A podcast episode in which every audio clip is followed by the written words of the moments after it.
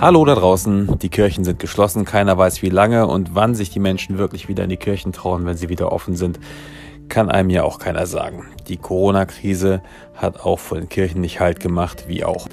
Aber es gibt genug Gründe, optimistisch nach vorne zu sehen. Zunächst einmal ist eine Krise ja immer zeitlich begrenzt.